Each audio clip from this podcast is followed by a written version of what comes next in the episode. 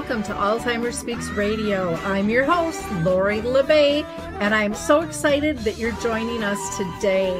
We are going to have a fascinating conversation as usual as we learn from people all around the world at all ages and stages of life. Stay tuned as we shift our dementia care from crisis to comfort. Here we go. What you think about,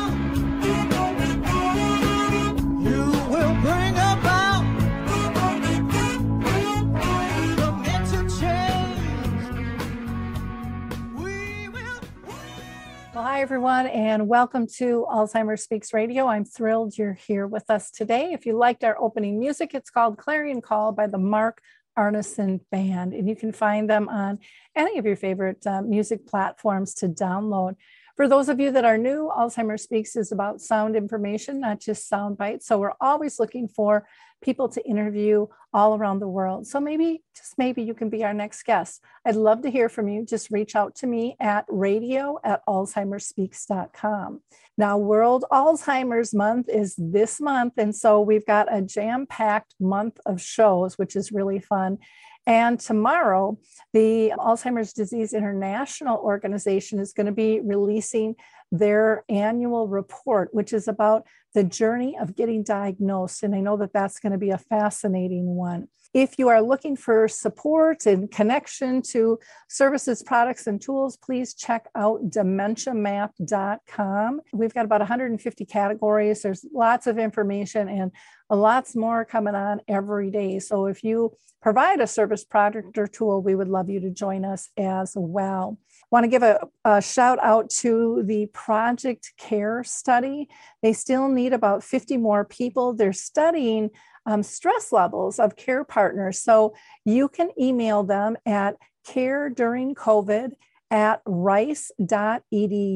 Also, if you are looking for a support group, we have Arthur's Memory Cafe sponsored by Arthur's Senior Care, and that is the second and fourth Wednesday of the month.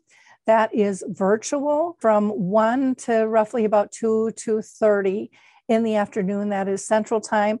And then I also facilitate a in-person group just for care partners and that is sponsored by Brookdale Senior Living of North Oaks. And we meet at the Shoreview Community Center the last Wednesday of each month at 10 a.m.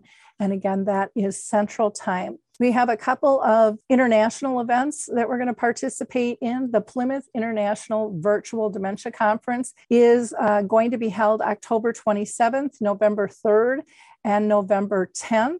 And their theme is challenge and solutions during COVID in this world. I'll be speaking the first day, uh, that's Wednesday, October 27th, but it is free and we would love people to participate in that. Also, another international conference is being held on November 2nd, and that is uh, brought to you by the Dementia Research charity BRACE and their topic is dementia together and i will also be part of that um, international uh, conference as well. And for those of you that are looking at end of life choices, Compassion and Choices is having a virtual summit um, event on October 6th.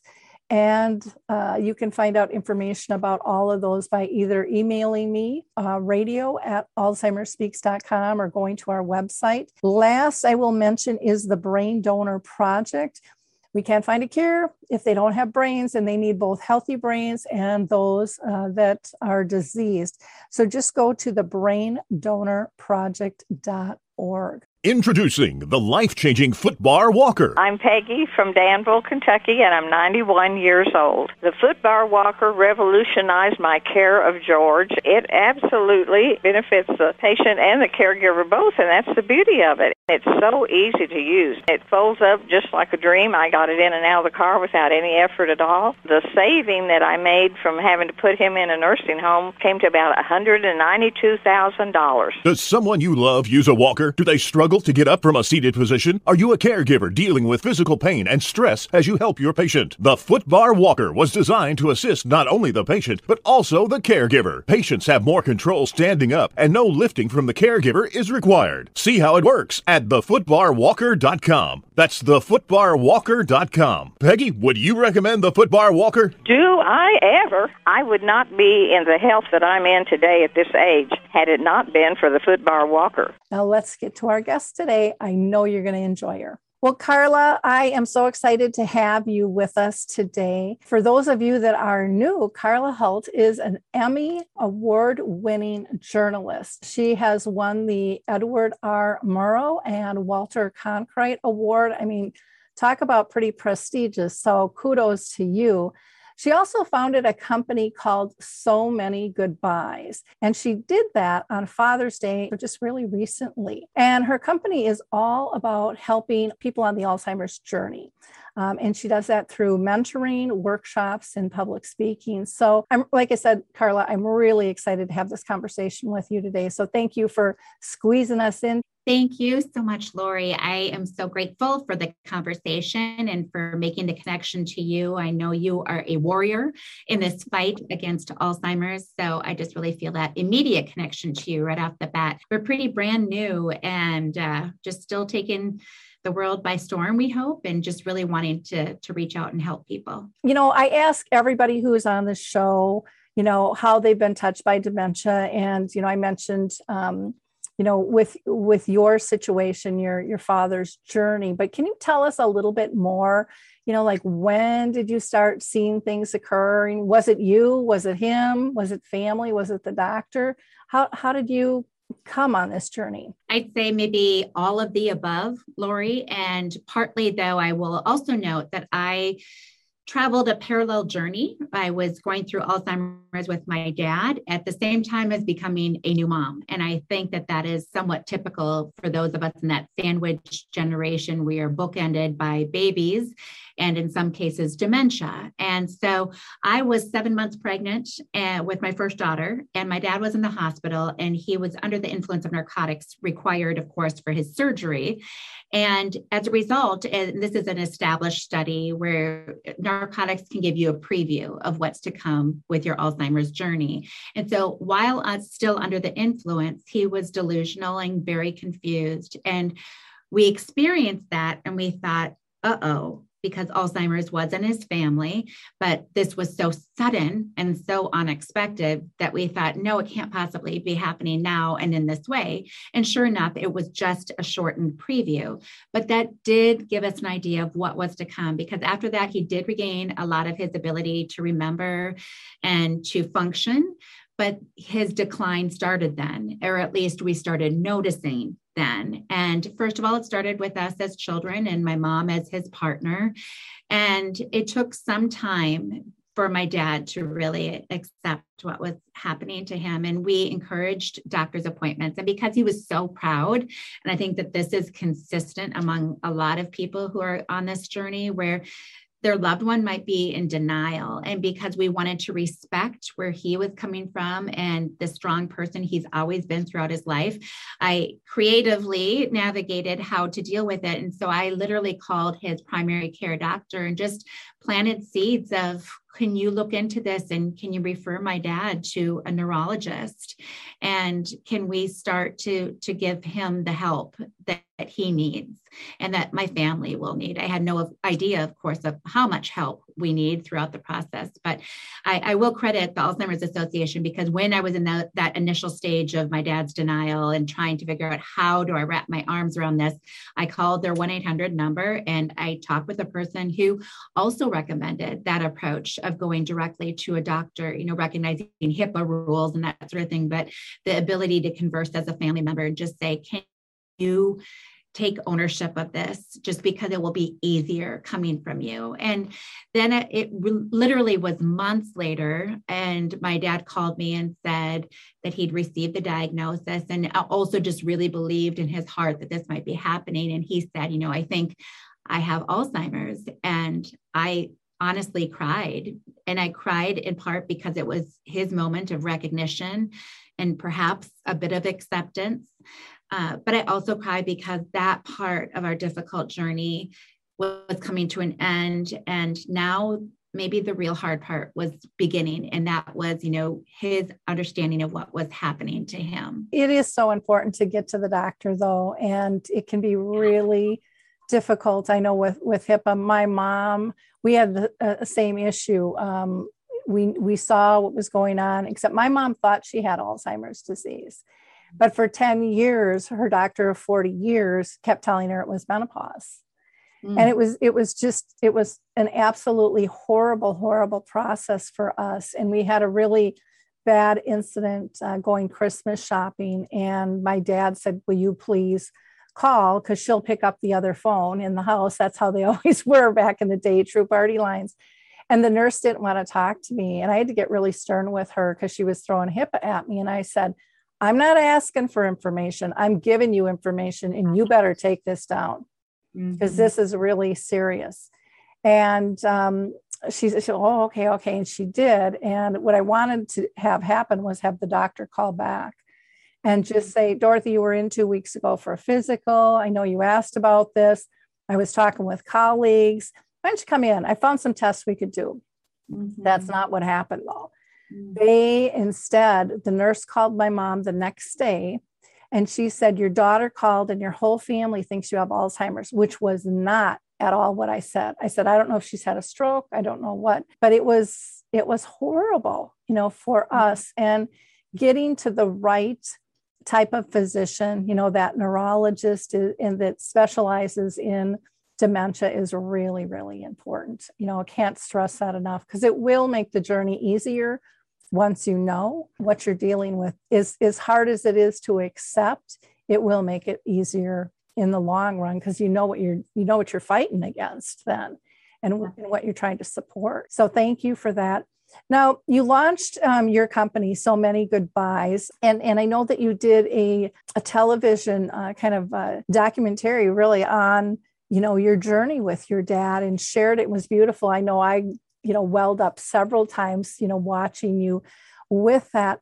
How was it for you to be able to share that journey on film? The people can have this visual that we're not just talking about this but i want you to experience this with us. Impossibly difficult. It was the story i never wanted to tell. And I have new empathy. I have always considered myself a very sincere and empathetic reporter, but I now have even greater empathy for people who we ask on a regular basis to share their most fragile, most painful, most vulnerable moments of their lives with the greater community. And it is really hard. And I think what also made it so difficult it is that it was also my dad's most private, most vulnerable, mm-hmm. most painful moments. And so I really needed to feel at peace with this decision. He had given his go ahead when he was still a little bit more rational and able, able to make that kind of a decision. And my mother fully supported and really believes in awareness and the power of sharing our stories. So I've always been grateful for her support as well as that of my sisters. But I never ever imagined. I'd be on that side of the camera talking about the person who was the foundation of my life, the person who, in every previous crisis, was the person to whom I'd go for advice or just for stability or for you know i need a timeout i need to to ground myself again he was that for me. And so for him to be at the center of this crisis and to be needing to really help him was drastically different. And we started documenting his journey really inadvertently. I have been very involved with the Alzheimer's Association, but have been grateful and blessed to MC many of their events. And here in the Twin Cities, we have a fabulous chapter and the largest walk to end Alzheimer's in the country. So I've MC'd them their event for many years. And I was just collecting video to promote the Walk to End Alzheimer's. And my photographer and I, my partner in this project, his name is Jason Stussy, and he is incredibly gifted and so dedicated. He's had a connection to Alzheimer's and his family as well.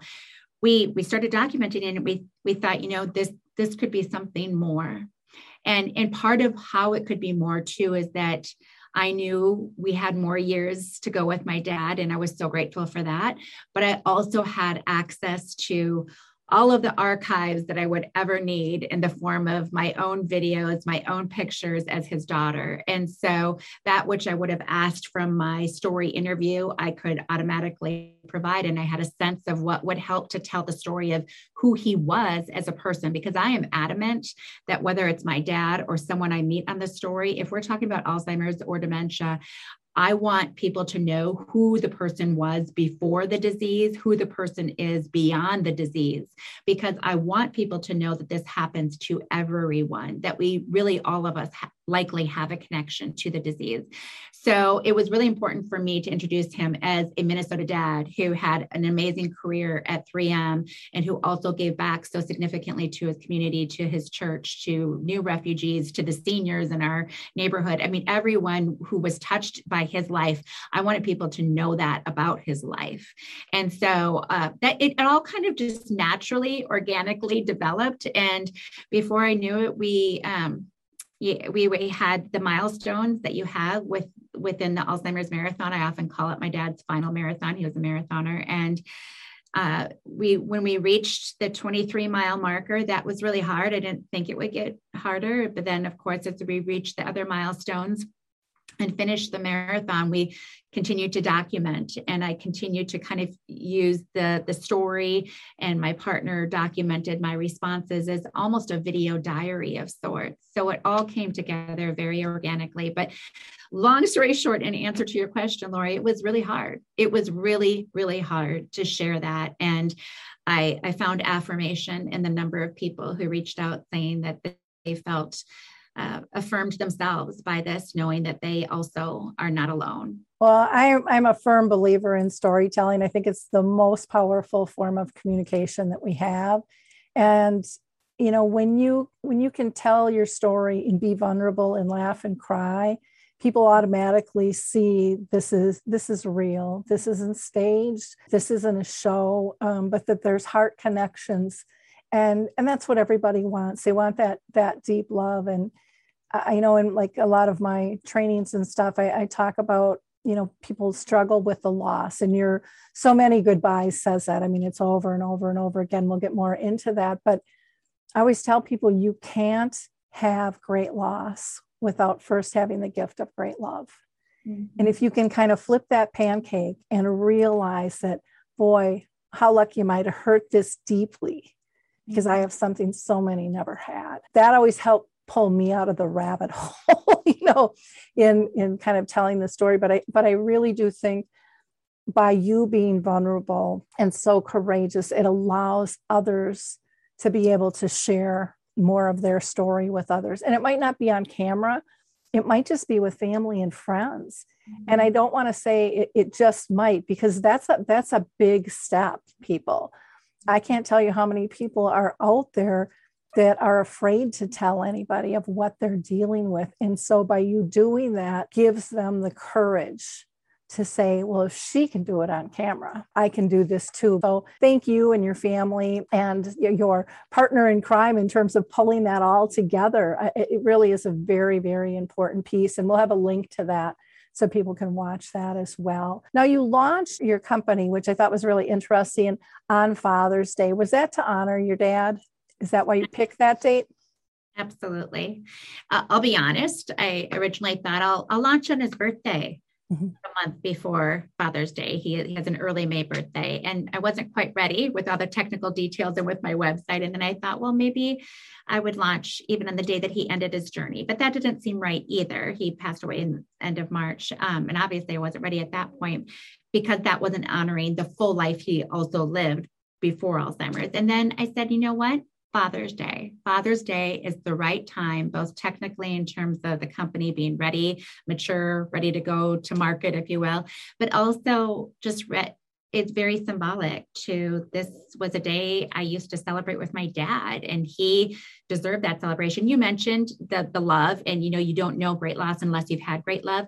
I just want to say to that, amen. And I would also just say, I feel very blessed as much as Alzheimer's honestly broke me in many ways, I recognize how blessed I am to have been raised by him. My mom and dad both were amazing, but I was a daddy's girl. And I was so fortunate to have such an impressive and amazing human being as my father who would become my role model in life. And I don't take that lightly. I don't take that for granted. And um, I'm grateful for that part of it. But I, I launched, of course, as an homage to him. It's I consider so many goodbyes part of his legacy. I mentioned that he gave back to the community consistently at every chapter of his life, and that largely came from the fact that he had a really challenging childhood. He was from a lower socioeconomic family from St. Paul's East Side. His mom and dad were divorced before the, the overall community could really support that dynamic. He had nights where he and his twin brother were literally experiencing homelessness on a park mm-hmm. bench, you know. So he had a hard knocks life. And so he always gave back. And it just seems very appropriate that even uh, as he's left us here, that he's giving back with this legacy and with this company of helping others in this in the oh. difficult journey. That's beautiful. And it's, again, it, it, it, states no matter what your life is, you can always improve it and you can improve others, you know, by being vulnerable, by, you know, taking the life lessons that, that you're given, you know, with that and being empathetic and compassionate uh, towards others. So, you know, kudos to that. That's, that's marvelous. And I, and I really, when I saw the Father's Day launch, I thought, well, that is really neat. And I'm thinking, I wish I would have done that for my mom, you know, but I don't even remember the date I launched Alzheimer's Speaks, you know, but again, kind of similar stories of, you know, they went through so much, taught yeah. so many lessons. You can't, you can't let that stuff just lie and, and blow into dust. You've got to share it. Yeah. Um, so I want to talk about, you know, so many goodbyes because one of the things that you do, one of the services you provide is mentoring families. And a lot of people don't even know what that is, how that works. So I'm wondering why you felt that was necessary and how can that help families on their journey? I think when I answer that question, and I want to acknowledge what does exist in our community, right? We have the Alzheimer's Association with their vast resources and the support groups that they offer. We have the memory cafes that I know you've been involved in so extensively, Lori. And there are these different organizations and opportunities to connect and to get advice and to get that feedback that you need. But I will be honest, as a working mom of two little girls who was incredibly close to her dad and who was just trying to do it all I, I didn't have the time literally in my schedule to attend multiple support groups. I didn't have a, a connection that was super personal on the ground through the Alzheimer's Association. I think that organization, I within that battle that I sometimes describe this big war we're fighting against this awful disease, I consider them a general Mm-hmm. but they still need soldiers, captains, lieutenants. And maybe I promoted myself with this company to a captain, but they're still the general. I'm just, they did, but they need our help they can't win this alone. And I think back to when we made those early connections to the Alzheimer's Association, I still didn't feel like I had an on the ground coach, an on the ground mentor who maybe could just listen to me or give me an idea. I, I was so overwhelmed at every stage of our journey by the sheer grief that I was experiencing, that this was happening to the pillar of my life. And then add on top of that, the fact that we were making these monumental practical decisions to keep him safe, my mom and dad's finances safe. There, you know, all the practical concerns you have regarding caregiving and your mother's health and, and, and all of those issues that really require time and attention that you're doing on top of that grief. And I could have benefited, I felt, from somebody who knew, someone who understands, who has that quality of empathy. And yes, also maybe has some wisdom to offer based on my own experience, his, her own experience, that you can, sadly, you become such an expert so quickly hmm. when you're on this journey and especially after you've gone through several stages you know even as my dad was still living if i could have helped the person from 5 years ago or 8 years ago as we were trying to make those decisions, how much I learned in the time that he was still going through the Alzheimer's journey. It's just dramatic how quickly you become an expert. So I feel like that mentorship, that direct friendship, you know, mentor, coach, friend, any number of titles would work, but just someone who you can call who will listen who will know exactly what you're talking about, who can offer you some advice in terms of practical options available in your greater community. And this is where my roles as daughter and also reporter probably play a part. I've literally had families already who've said, I'm just I am fit to be tied. I've just moved to this new community. I don't know what to do. I'm exhausted. And I literally took it upon myself to become the reporter and research all the options available to them in terms of elder care support and gave them these, these this contact person and several other organizations and programs that they could participate in that based on the feedback I'm getting has made a world of difference. So that's kind of what a mentor, I believe, does. It, my biggest role in mentoring families is to listen to them. And then if they have a pause or if they're asking for advice, offer what I can. And where I don't have the specific understanding, expertise, or knowledge, then I go and I research it for them. That is what mentoring for me is all about. And correct me if you have a different vision on this, but mentoring isn't fixing, it's not taking over. It's really supporting and inspiring you to live your best life with, you know, whatever direction you want that to go. And, you know, for people dealing with dementia, I mean, they're getting shot at from all different angles. Like you had mentioned earlier, you know, you've got your dad, but you're worried about your mom. Got to figure out the finances. You've got the doctor's appointments. You've got the medications. I mean, the list doesn't stop. You have their circle of friends. Do we tell them? Don't we tell them? You know, how are they going to get around? I mean, it it really can be overwhelming, even to figure out a like a med sheet. You know, what? How, how did you keep track of the medications? We seem to be having a problem. We're not sure what's what. And there makes absolutely no sense for ev- everyone to have to try to figure that out themselves. And so a person like you can give, you know, just that sigh of relief, like, oh, there is a path here. you know, people have tried different things, um, is really, really important. I, and I think the the piece about being heard, and I think so many times as people, you know, we think we want that magic pill. And of course, we'd all like a cure, you know, so we didn't have to deal with this to begin with. But reality is that's not happening. But so often we're looking for that that fixer piece. And what we find, I think, through anybody who's ever had a mentor or a coach finds strength within themselves they didn't know that they had. And I think that that is modeled by the mentor to them. It's, you know, that leading of example, it's that empowering of one.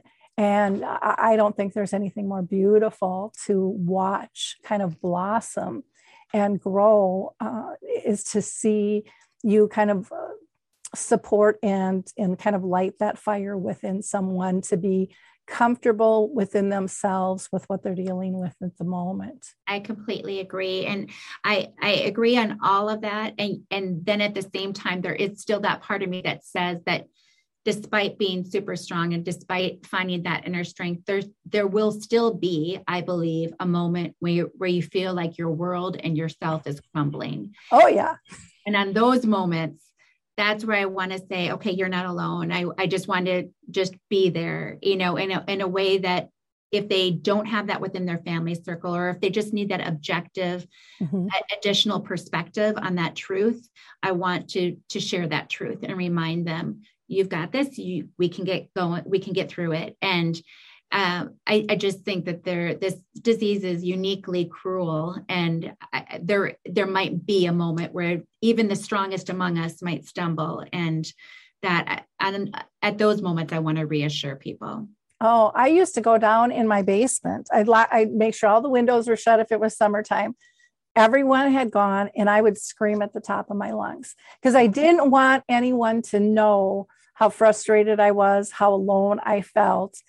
And and people like look at me and go, well, you know, you got this all figured out. Oh, I just didn't like well, open the door and like, oh, here I come. I got it all figured out. It it's never like that because you can have it all figured out one moment and the next moment the same thing happens. You think you're reacting the same way and the outcome is totally different. So, mm-hmm. you know, you are you are going to have those moments. And I think, you know, one of the things that is so beautiful about a mentor is they allow you to have those moments and to support you through them. And again, like you said, to let them know this is normal. Nobody lives up here all the time. And if you do, something's probably wrong because life is a roller coaster. It was before dementia hit, and it's going to be intensified once dementia hits.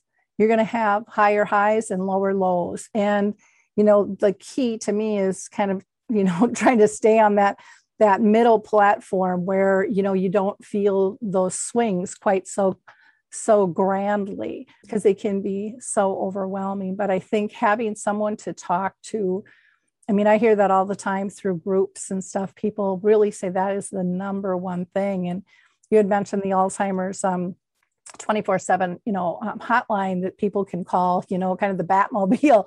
Um, they have just said i don't know what i would have done without that person at the other end of the phone. And then when you can have a relationship with the same person who's answering your bat phone, you know, when you need that call, they have that history, you build that that friendship, that camaraderie, you know, you know the story better. Um, so I think you can serve them better. Now, you also do workshops. So, why don't you t- talk to us about who's your audience and where do you do them and when's the next one? I know. Well, thank you. It's an interesting time, right? All of us know that COVID, hello, what wave are we in? 567th, I don't even remember, but I've had uh, several workshops doing more, and I'm doing them primarily at long term care centers, which is why I brought up COVID because obviously in-person events are touch and go right now so we really want to be sensitive to that. But i've been grateful to be in several long-term care centers already to present uh, a, a presentation that really starts with saying okay this is me. This is my mission this is why I have this mission. And I share one of my stories from care that really encapsulated my dad's journey.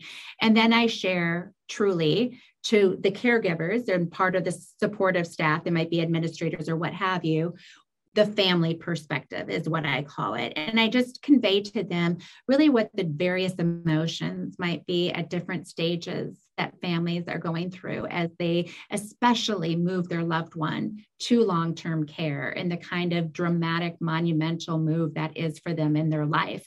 Not to say that caregivers and those working in the long term care community don't appreciate that, they do. I really believe they are the heroes among us doing the most critical work in our greater community, but just trying to drive home the really innermost insights of what families are thinking at that critical moment. Then I also offer some strategies and what I have observed as being really successful ways to both communicate with families and also to work with our loved ones who are experiencing this dementia and to, you know, really find the person again beyond the disease. So that is one audience that my workshops serve. The other audience that we serve are, are the families. And so that audience is you know uh, loved ones partners uh, children uh, neighbors who are particularly close. So the community that might be moving their loved ones to that long-term care community or even considering it or uh, maybe they've been there for a long time. However the long-term care community defines the the family um, category is kind of who that particular workshop is designed for. But the ultimate goal of both workshops is to just bolster the bridge between caregivers and families and it's not to say that that bridge doesn't exist already to some degree, but it needs to be reinforced because the crisis that we see down the road is only building and there'll be more families. And we also know that there are fewer caregivers. And we also know the reality of how honestly poorly paid and in some cases poorly trained care- caregivers can be. So to try our best to at least improve the communication and the understanding and to have that as a starting point so that we can try to ensure the most dignified, respectful care for our loved ones as possible. That's really what the workshops are designed to do. There's a lot of more specifics within it, but that's the ultimate goal. And, and, so the ultimate goal also would be to, to help our loved ones. Well, it's kind of funny because when you're talking about the bridge, I'm like, that's it. It's our infrastructure, you know, which is yeah. all over the news these days, but it's, but it is, it's really important to make sure that those bridges and walkways go two ways and that people know how to find them you know where are they to me that's that's one of the things that's lacking so much and that's why we created the dementia map to help people find those bridges throughout. But I, I, I love how I love your approach in terms of your your workshops and your insights. As you mentioned earlier, the Alzheimer's Association. I know you're a big advocate and have um, supported them, and you're going to be emceeing the walk or, or have emceed the walk, I should say, that just happened this past weekend. And I'm wondering, eh, what has that experience been like for you as as a whole, publicly standing up for for the association in terms of what it's meant and the, the difference. I mean, there's so many things, especially with with being a journalist, um, that yeah, I'm sure you're tugged on, you know, to represent and to kind of help be a spokesperson for. Uh, were you were you experienced with them prior to your dad, or did that all cultivate because of your journey with your dad? It it was all natural and organic again and it was directly related to my dad. I have a master's in international affairs and because my dad was so involved with helping the Hmong immigrants and refugees in our community get settled here in minnesota i was always very um, involved and a strong advocate for international issues and mm-hmm. specifically related to refugee issues. So when I would MC a lot, I, I MC across the board. I, I, I, do a lot of MCing for those experiencing homelessness and other organizations too. But I, I would do a lot of work with specifically places like the American Refugee Committee, mm-hmm. now Alight. But I always really tried to seek out those causes that were most personal and for which I could be most passionate. So when my dad started this journey and when I started to discover the value and the richness of the Alzheimer's Association uh, and the difference it was making in my family's life, it was just a natural segue to helping them with Duties. They they actually came to me first. I it wasn't like I had come to them. They I think knew maybe I'd posted at some point or or whatever, but they asked me if I would MC, and then that just started our relationship. And uh, in terms of my pub, public appearances for them, in terms of you know being in front of a, a group, I will say there's no pro Alzheimer's group. And so there's no issue of being controversial and saying, I hate this disease. I will do whatever I can to help families on this journey. There's never going to be um, that, you know, this polarized moment in our greater community. I don't have to worry about polarization when it comes mm-hmm. to this particular issue. So it's a, a you know, a no brainer to uh, really be involved. Pun in, unintended, you know, just to be really involved in all neurological issues to Parkinson's and ALS as well, for that matter. My, uh, I have a dear cousin who recently passed away to ALS. So I, again, where I have connection, I will pursue it and, and I'll bring the passion that comes with it. And in terms of being there and being with what I often call my extended Alzheimer's family, I have received so much more than I have ever given. And that is because, and this is part of why I started so many goodbyes. I think that, that, there is just a natural relationship, a natural understanding. When you say to someone, I lost my dad to Alzheimer's, and if they know that journey, they immediately feel for you and grieve with you and appreciate where you've been, where you've come. And, and I think that that is invaluable. And so when I've stood in front of those audiences, I've I've broken down often and they've literally applauded me to continue. And in that in those in that applause, I've felt their love and their sheer support. So I've been, you know, undoubtedly grateful for this chance to to work with them and and to just make that connection to the greater Alzheimer's community. And and I know you experience that too, Lori, with your platforms and with your forums. That I'm sure you receive as much as you give um, in terms of, you know, you never stop grieving your loved one, and so I still feel those moments of sadness, and I'm still carried. I feel like by my extended Alzheimer's family. Well, and I think when you share yourself in the stories, I think it makes it easier to to live with the course your life took and the course their life took because now there's a it, there's at least a purpose to mm-hmm. it you know and so i know like like when i would go down in my basement and scream literally at god and i i and this was a huge lesson for me to learn but i, I would scream what's the lesson and what i what i would always find was that i really wasn't looking for the lesson. I was mm-hmm. like just kind of you know floating around and and trying not to get sucked down the drain of depression and just overload and stuff. And then I, all of a sudden I, I would kind of get the answers. And i think when you are you know working like with the alzheimer's association when you're surrounding yourself with like-minded people you know they are so accepting. You know one of the sayings from people with dementia is you know you're you're not having a bad day. You want a bad day? Come here.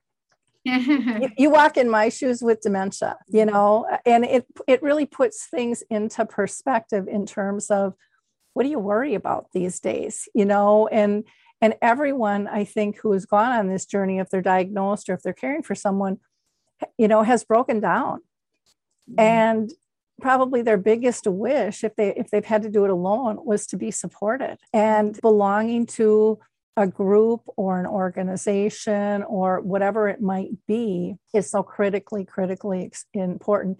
I know uh, uh, just even on the alzheimer's walk you could feel the energy you know of all the people coming together. And it's not this depressed icky energy. It's it's it's about life and living and sharing stories and feeling connected and it's really quite powerful if you haven't participated at that level. And did you build a team at all for your dad or? Yeah, we've had the Hults Heroes for several years. And we initially launched really for my dad and my uncle Bill, his identical twin brother, also passed away from Alzheimer's within the last year.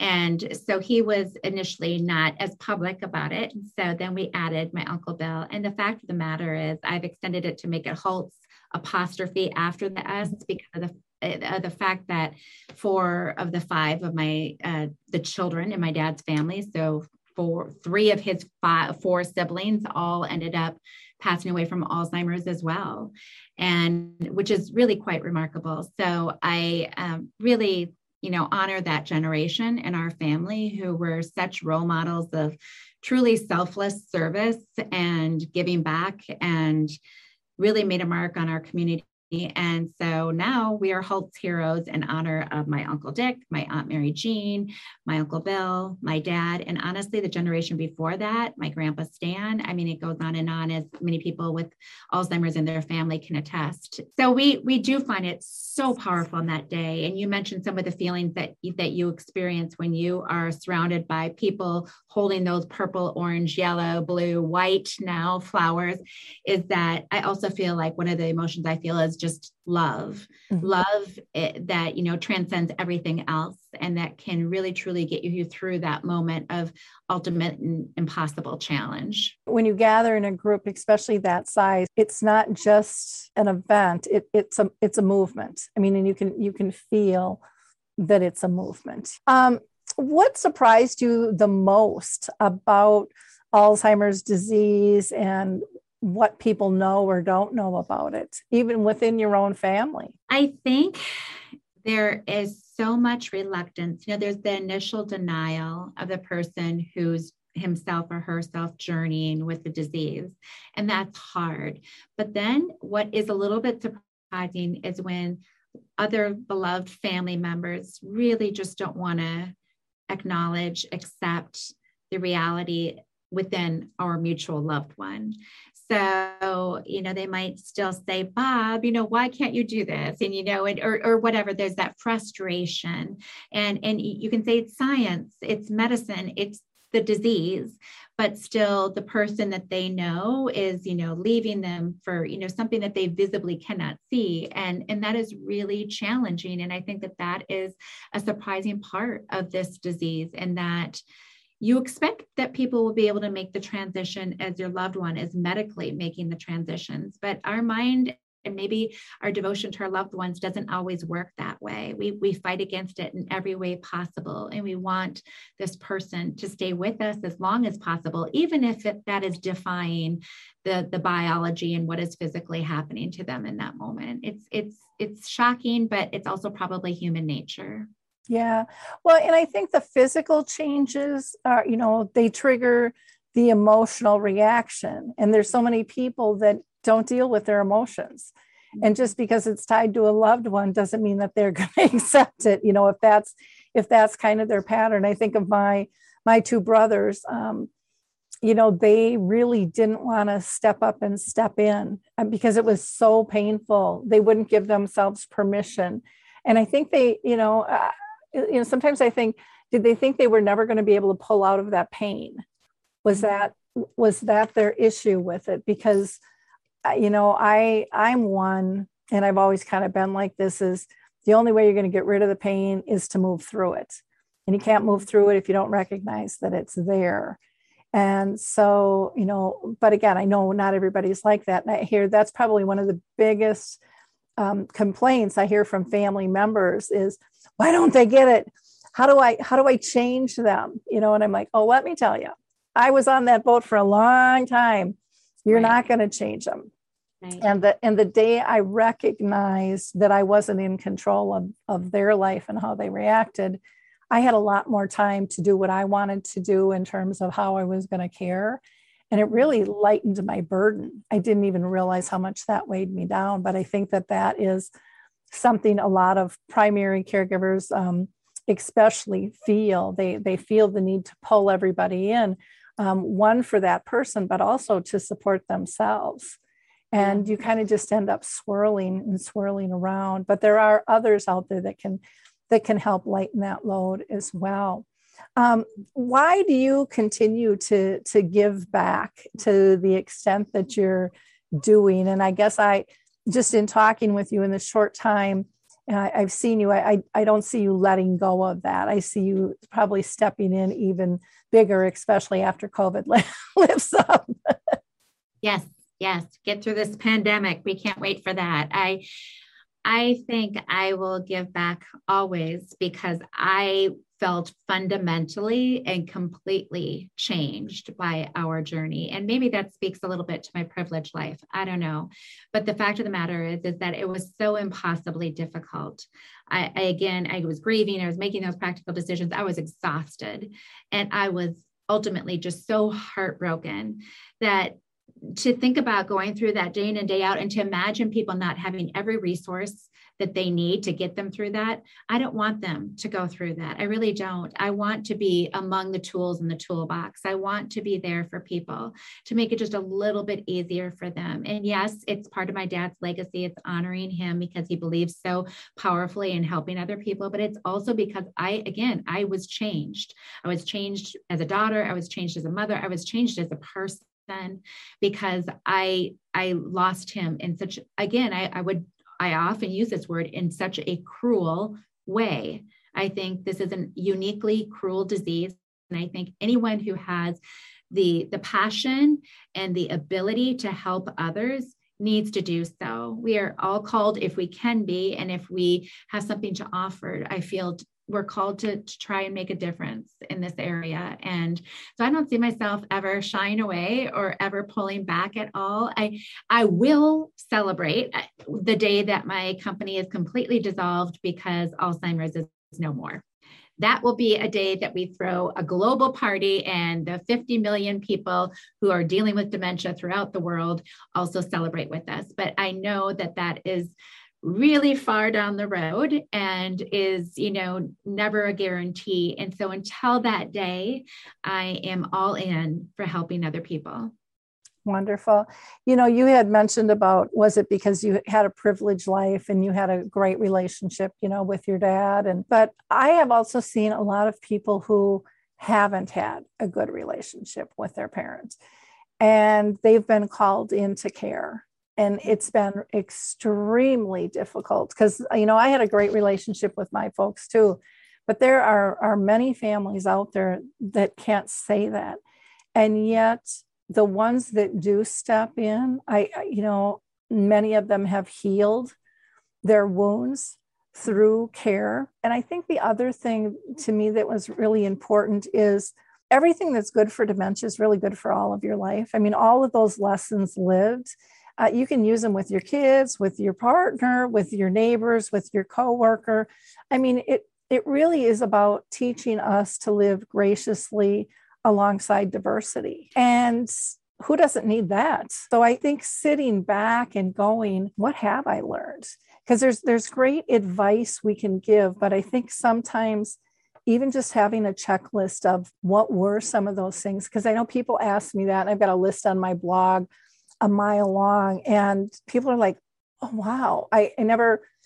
I've listened to your stories and I've taken your guidance and I've done this and I've done that, but I've never looked at what am I grateful for other than maybe a healing of a relationship or you know with my mom i don't know if you experience this but I, I, always tell people i learned new levels of unconditional love that i didn't know existed mm-hmm. and at the end and even after my mom passed i look at it as it was a totally spiritual connection I mean, we communicated in ways I didn't know existed mm-hmm. prior to because it forces you to be present if you're going to communicate and if you're going to engage.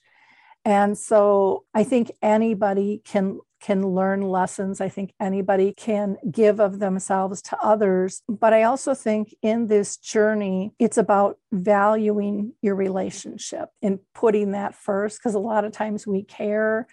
And and I know I did this in the beginning. It was it was tasks. It was all about tasks because you know I was organized, I was overload, I was that sandwich generation and it was just check it off check it off check it off because that's how i did everything. But it taught me it taught me to slow down and put first was she safe was she happy was she pain free and then i did my tasks differently. Have you ever made a list of what you're grateful for? Right. And and i i completely agree. I think that there are moments i do encourage people. I often say, savor the moments you still have. I think that when you're in it, it is easy to fixate on the goodbyes mm-hmm. and what you are losing. But I think back to even when he couldn't recognize me anymore, my ability to hold his hand and look into his face and to his eyes, that is something that I miss so profoundly on this mm-hmm. day. So I really believe in, in you know, stepping back and saying to yourself, I still have this person here. I am still able to hug him, hold her, whatever it is, and that that matters. And that's still so important, even as I'm overwhelmed by the grief.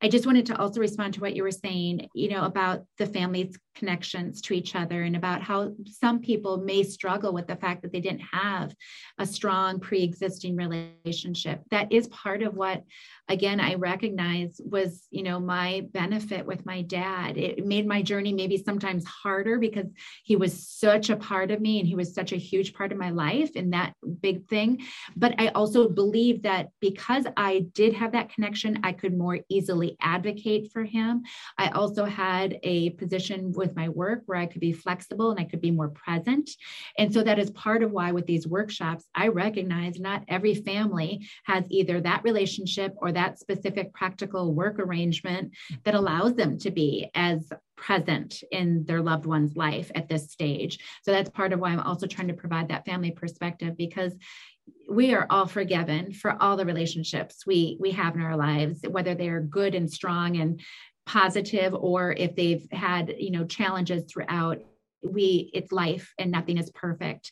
And i will say as much as i build up my dad he also wasn't perfect. You know we are all flawed as human beings. I also really believe that. So you know some people go into this stage with different dynamics within their relationships and that's part of what i'm trying to recognize as well. So finally regarding that gratitude again i just think looking back and just being able to really make that deliberate effort to still be present i i think i'm grateful for the times that i was still doing that but i I think I could have been better. I think that, you know, 2020 hindsight, I was so overwhelmed with everything happening that I, I wish sometimes I was even more present. I did call out my mom on a regular basis because she was especially guilty. I don't want to use that word in a judgmental way, but she was especially uh, apt to do this when we would go to see my dad when we had moved him to a long term care center, she would rush around his room and pick up his laundry and take care of any number of tasks, the trees, I often refer to it. And she'd miss the forest, right? She'd miss the opportunity. And I'd say, Mom, stop. he wants to he wants because he she would he was she was the love of his life and he would follow her. And she would almost be oblivious because she was so over, overwhelmed by everything. Mm-hmm. would follow her around the room. And i would say you need to stop and you need to just look at him and talk to him and engage with him. And i think that we all need to do a better job of that if we're on this journey is just pausing and allowing ourselves to just be present. I'm just going to comment on this because this is one thing that I, I i teach when i talk with people is you know families come in and, and that's a perfect example of your mom picking up the room and you know staff always wonder you know nothing's nothing ever pleases this person. We're not good enough. And a kleenex might have just fallen on the floor and housekeeping might have just left. but families i think are trained in their mind you know especially when you've got limited time that you're going to spend there to look for problems to fix because that's the only thing that they can control. Mm-hmm. And until communities build up kind of a, a, trusting relationship where they can relax from that, and like you said, just sit with your dad, our psychological circles of what's going on in all of our heads, it's very complicated very complicated for each role. And I think, especially, I would say that the partner's role, when they had a lifetime truly with this person before yeah. they started this disease journey, I think that they're in an especially difficult position. And so I really honor the partners who are on this journey. I honor my mom and I honor everyone who, you know, really walks through everything with their loved one the highs and the lows and the challenges because the day in and day out is exhausting. And knowing that we can only do the best we can in the moment we have and like you said everything is forgiven. You have another moment. Learn from those past experiences and just try your best. That's that's all any of us can ask. And you know to your point earlier you know life was never perfect before dementia. None of us are perfect and yet I think the pressure is on through Facebook and a lot of the social medias to have it all together. Mm-hmm. And none of us do. None of us do. We all have our moments of weakness, and, and that is just normal. And to me, we need to embrace those moments because I think we can go through them faster if we recognize them and process them. And and having a mentor like you, Karla, would just be I, I would have loved having that when I was on the journey with my with my own family.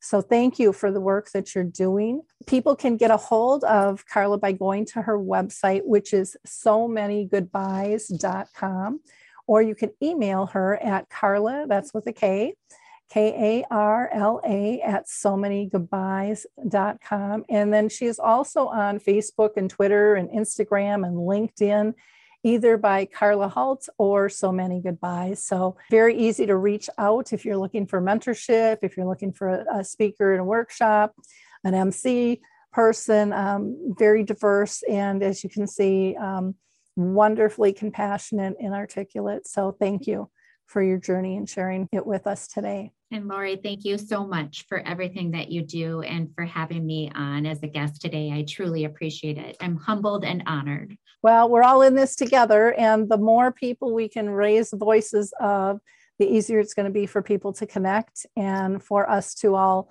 walk this journey graciously together we're going to we're going to find that cure we're going to find more social supports that we need and and we can't we can't find them and we can't develop them if we don't get people having this conversation. And that's the whole reason you know i started alzheimer's speaks was we've got to connect the dots in an easier fashion. Yeah. Amen. Thank you. So again i want to thank our listeners. I just appreciate your likes your shares your follows your input on what you want as new topics. Please continue to do that. And um, if you have any questions you can reach me at radio at alzheimersspeaks.com. Or you can just go to our main website as well, alzheimersspeaks.com, which we're going to be launching a new brand here pretty soon. So look for that. Bye now.